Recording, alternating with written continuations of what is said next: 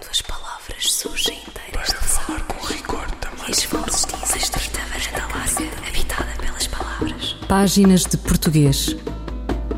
Um programa de José Manuel Matias, realizado pela Universidade Autónoma de Lisboa. Uma estrita varanda larga, habitada pelas palavras. Para falar com rigor da máquina do mundo. Quando as palavras surgem inteiras das águas e as vozes dizem os nomes na casa da língua. Empresa farta e desafiante foi a do poeta José Luís Tavares. Nada menos do que traduzir Camões e Fernando Pessoa. Edições bilingues, português e língua cabo-verdiana. Os sonetos do Príncipe dos Poetas de Espanha, no sentido desta jangada de pedra que continua presa aos Pirineus, e a Ode Marítima do Sobranceiro Jovem, que, chegado a Lisboa vindo de Durban, se anuncia como o Super Camões. A Ode acaba de ser lançada na Associação Cultural de Cabo Verde. Os sonetos, antecedidos por competente e esclarecedora prosa do poeta-tradutor-poeta, têm mais tempo e vão entre saudade e cresceu. E o mais que a língua cabo-verdiana tem para dar e receber. Um juntamon para fruir. Páginas de Português, conversa com José Luís Tavares. Foi praticamente uma necessidade. Eu, quando uh, publiquei o meu primeiro livro, portanto, isto em 2003, uh, eh, até essa altura, todo o meu percurso de escrita uh, foi feito integralmente em, em, português.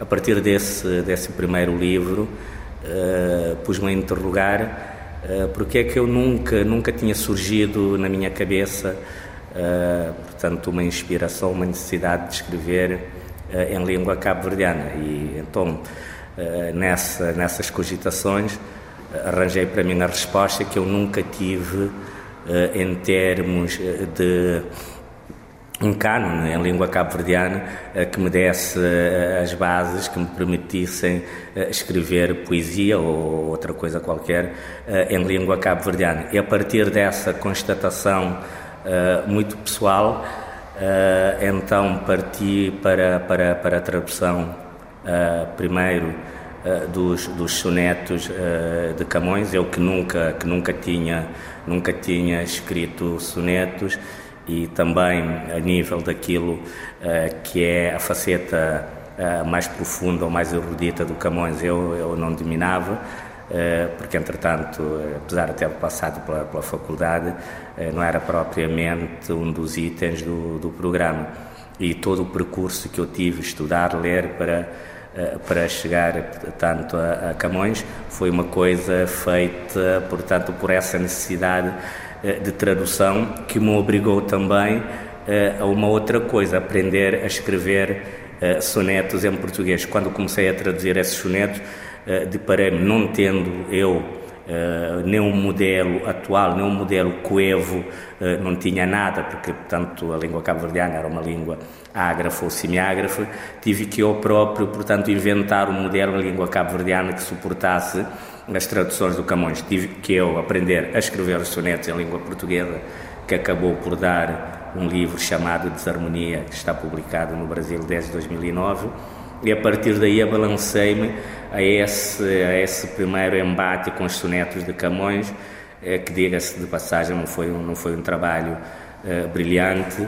Abandonei o projeto, deixei-o a hibernar durante 15 anos só depois de, de, de, de, um longo percurso de 15 anos a escrever na língua cabo-verdiana, a traduzir outras coisas, é que eu tive a capacidade de voltar eh, retomar o projeto da tradução do, de Camões, eh, que foi, eh, portanto, editado em 2019 eh, sob o título Cookie Voz, como que voz, na minha editora habitual. E qual foi a maior dificuldade que encontrou?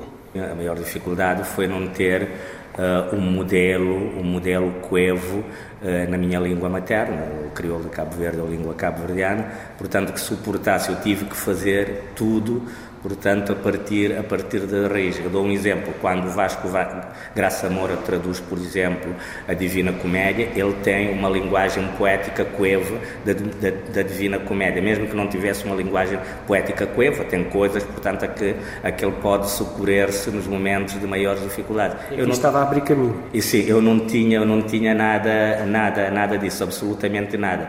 Que eu saiba, havia traduzido um poema do Camões uh, pelo Eugênio, uh, Eugênio Tavares, uh, em Deixas a Bárbara Escrava, e havia uns poucos versos, se não me engano, oito ou dez dos Lusíadas, traduzidos pelo, pelo Teixeira, e, portanto, do que eu conhecia era praticamente tudo. Portanto, não tinha nada que me ajudasse ou que me guiasse nesse percurso, o que também, sendo uma dificuldade, também é, é uma vantagem. Portanto, termos nós que criarmos um modelo, portanto, para aquilo que será a estrutura poética, de alguma poética uh, em língua cabo-verdiana. E como é que criou esse modelo?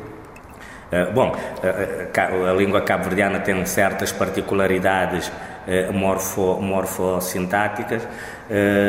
Por exemplo, basta ver que há sonetos no livro publicado, há um conjunto de 60 sonetos portanto, que são aqueles que eu achei mais conseguido, mas há sonetos que têm 10 versões, por exemplo, porque há particularidades, eu nunca me senti satisfeito eh, por fazer uma única versão de um único poema. Havia tantas possibilidades que então tive que pôr num apêndice toda, toda, todas essas versões uh, e cada uma uh, mais às vezes até delirante se o Camões uh, pudesse ver aquele trabalho diz bom esse rapaz é um chato não deixa os meus sonetos em paz tem que inventar 10 versões para um único soneto. Uh, mas é, é, essa capacidade também mostrar essa plasticidade da língua que às vezes podendo ser uma dificuldade às vezes é um, é um aliciante também. E sendo a língua cabo-verdiana, tendo por base também parte do português, isso ajudou ou prejudicou? Ou seja, havia aqui falsos amigos, por exemplo? Bom, quando as línguas são, são muito próximas ou são uh, da, mesma, da mesma família, pode criar-nos uh, imensas, imensas armadilhas. Uh, portanto, não digo que foi uma dificuldade nem, nem um aliciante, é preciso ter, ter, ter, ter o cuidado de perceber que, sendo a língua lexificadora, o português, a morfossintaxe do cabo-verdiano não tem a regência do português, nem a regência das línguas românicas ou, ou, ou novilatinas. Uh, portanto, por exemplo, uma das particularidades é a inexistência do sujeito nulo.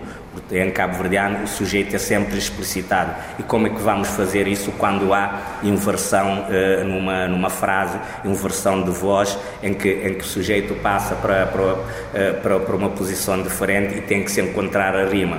Porque traduzir o Camões sem fazer a rima, que era uma coisa, quando olhei para a primeira vez que achei praticamente impossível, não é traduzir o Camões, é fazer uma outra coisa qualquer. Então isto foi, foi o aliciante Uh, e, que, e, o que é que encontrou? Como é que deu, deu a volta a essa questão de, uh, uma vez que não passar de um sujeito nulo para a língua cabo-verdiana em que tem que haver sempre um sujeito? Como é que fez isso? Uh, bom, quer dizer, isto, portanto, não tive com todas as teorias de tradução que eu, que eu estudei, portanto, tive que abordar cada caso singularmente. Portanto, era uma opção específica para aquele poema, eh, que em todo o caso, portanto, que no conjunto também deveria, mesmo com algumas particularidades, dar uma certa coerência ao método eh, utilizado. Só com uma grande capacidade, eh, o conhecimento da língua portuguesa, e também com alguma capacidade em língua cabo-verdiana que andei a, a, praticar durante 15 anos, portanto foi possível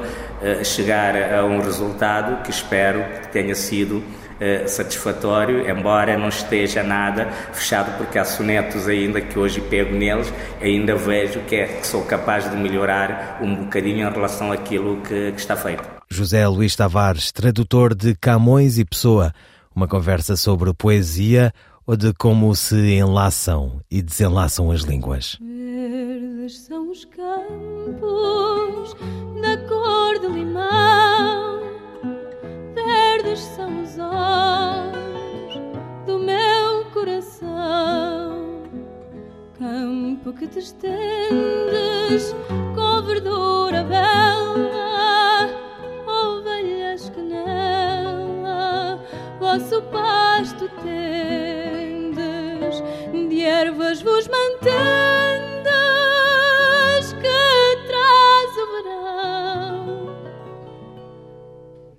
das lembranças.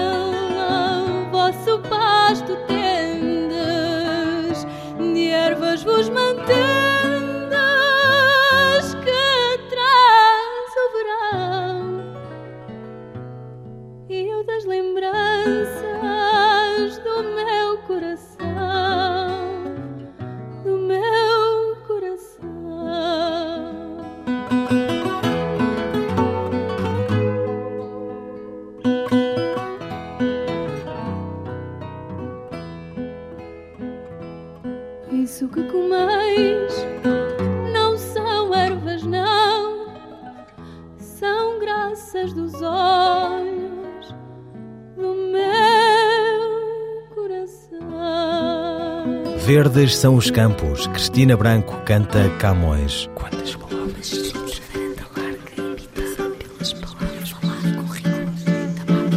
O professor José Carlos Seabra Pereira escreveu um aprofundado roteiro sobre as literaturas em língua portuguesa.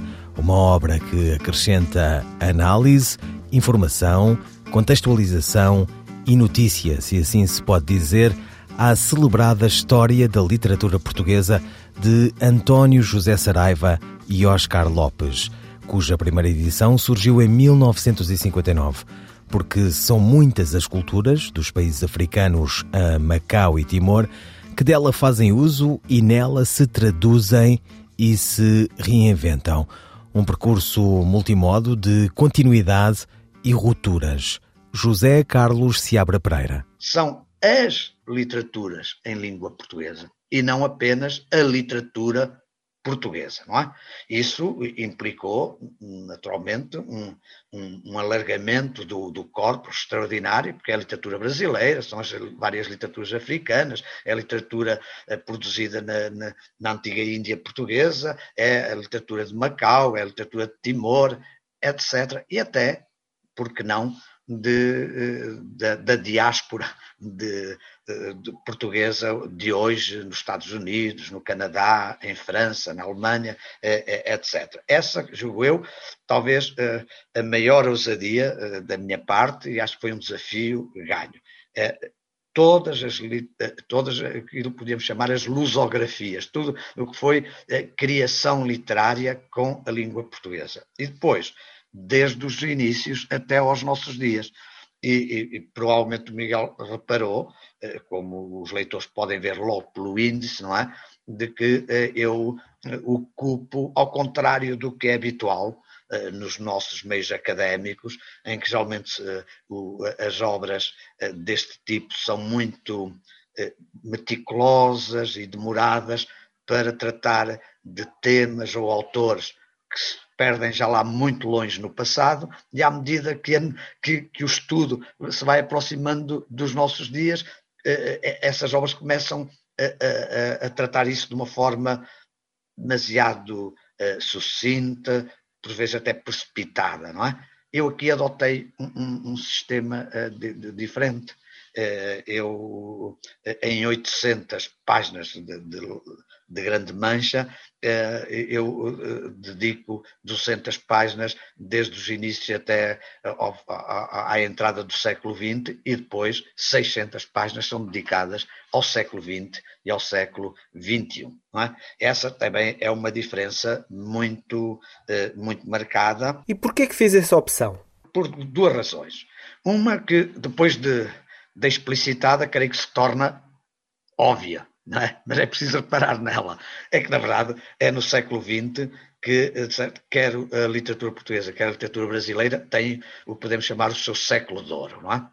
Apesar da alta, da alta cotação do século XVI para a literatura portuguesa, podemos dizer que o século de ouro uh, é o, o, século XX, quer para a literatura portuguesa, quer para a excelente e abundante literatura brasileira. Mas é também no século XX que as literaturas uh, de Cabo Verde e de Angola, que já se tinham vindo a desenvolver, sobretudo na segunda metade do século XIX, mas é aí que elas uh, se consolidam e, e, se consolidam em ascensão, em maior, uh, maior produtividade e mais alta qualidade.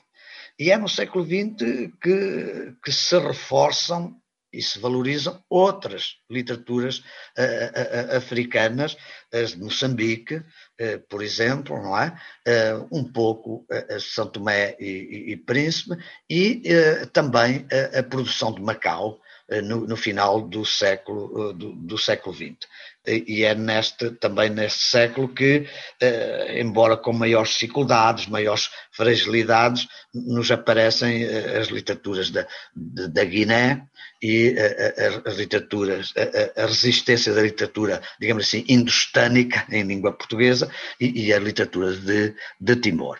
Mas há depois outra razão que, que assenta nesta convicção de que para leitores da nova geração, talvez, talvez esta relação de, de forças seja mais uh, atraente. Quer dizer que presumo que os leitores de nova geração se sentirão mais confortáveis, como agora eu uso dizer, por verem uma literatura que lhes está tão próxima, não só do ponto de vista cronológico, mas também, com certeza, dos temas, do, do uso particular da língua, uh, está tão próxima, ser objeto da maior, da maior uh, atenção, não é?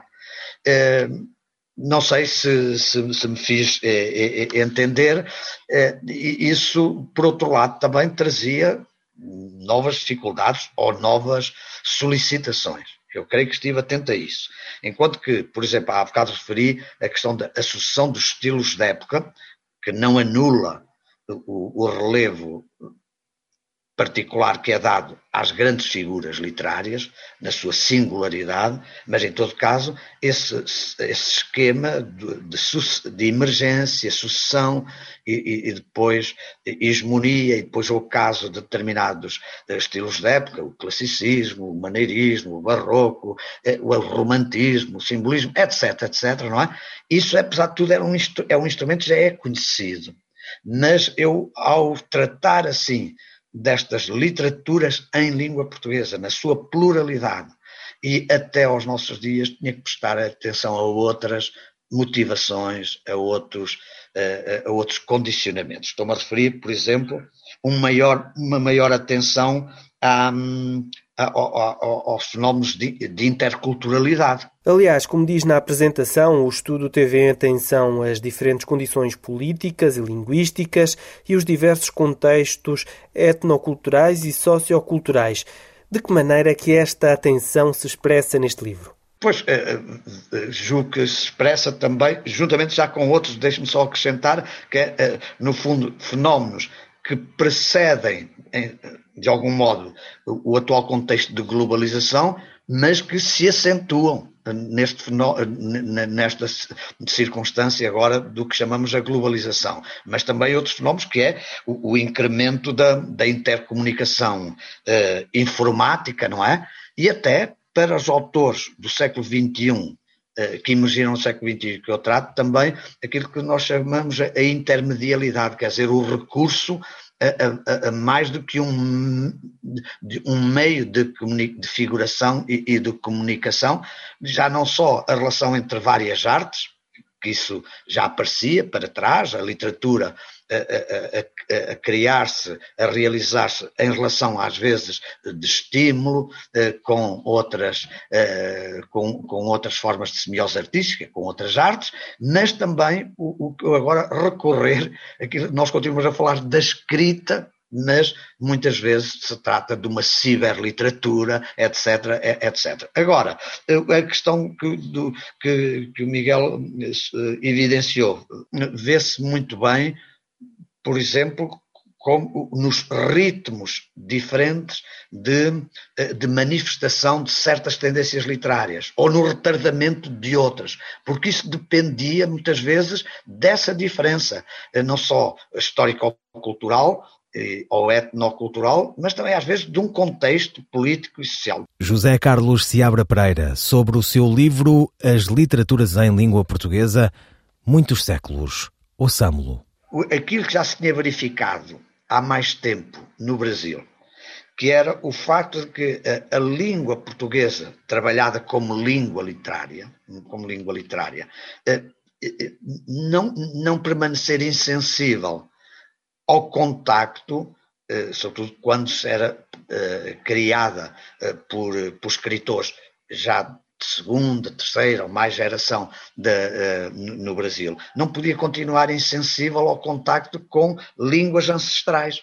E muitas vezes começou por ser apenas certos elementos lexicais, adaptações, outras depois já influências gramaticais, portanto, passou-se do, do, vocabulário para a, a, a, sintaxe e assim sucessivamente, para uma outra, uh, outros efeitos uh, fónico-rítmicos, etc. Ora, isso veio a verificar-se mais Uh, recentemente, mas também mais intensamente em países uh, africanos. Há literaturas africanas que hoje eh, evidenciam eh, uma espécie de criolização da língua portuguesa. Quer dizer que, mesmo quando os escritores eh, cabo-verdianos, ou santomenses, ou angolanos, ou moçambicanos eh, persistem na opção de continuarem a criar o, o, a, parte principal eh, da sua obra eh, literária em língua portuguesa, essa língua portuguesa parece já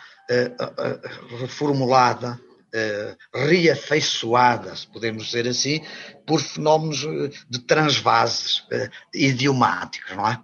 Como por exemplo? O caso daquele que para mim é talvez hoje o, maior escritor em língua portuguesa, Miyakoto, não é? Toda a gente conhece como a, a, língua portuguesa é trabalhada na obra dele e constantemente recriada, porque situada naquilo que ele chama um subúrbio, subúrbio da língua portuguesa. Ele escreve em língua portuguesa, mas de acordo com as condições particulares, históricas e atuais, desse subúrbio da, da, língua, da língua portuguesa. José Carlos Seabra Pereira, sobre o livro as literaturas em língua portuguesa. O que significa o elemento tele presente na palavra telecomando? A resposta de Sandra Duarte Tavares. O elemento tele, presente na palavra telecomando, significa à distância. De facto, não há ninguém que não utilize no seu dia a dia palavras como televisão, telefone, que incluem o elemento de formação tele e significam, respectivamente, visão à distância e som à distância. Este elemento tele revelou-se bastante produtivo na criação de palavras da mesma família de televisão e telefone, as quais apresentam significados derivados a partir do significado original de tele, que é à distância, como acabamos de referir. Ora vejamos, em palavras como telejornal, telenovela e telescola, o elemento tele já não significa à distância, mas sim relativo à televisão.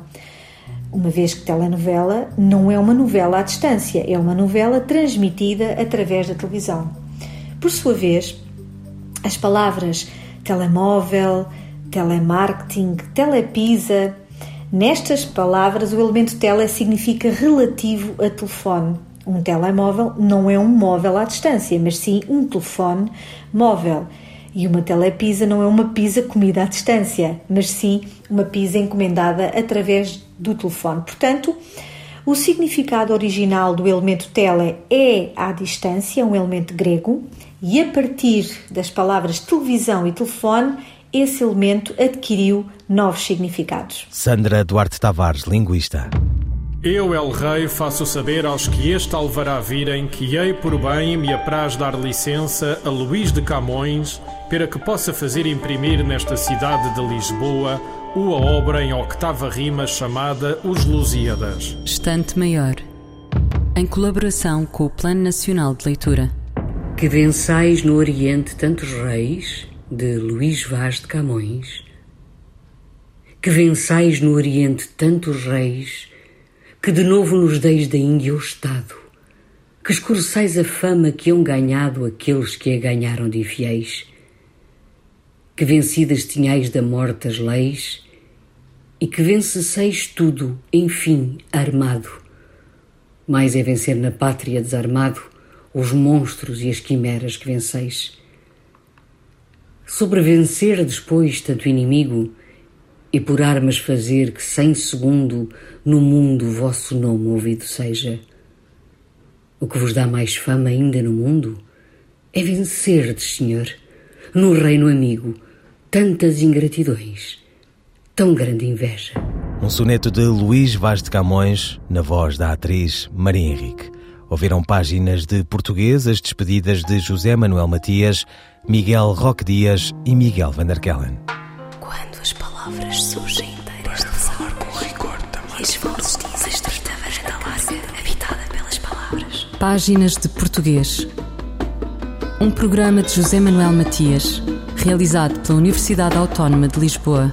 Uma estrita varanda larga, habitada pelas palavras. Para falar com rigor da máquina do mundo.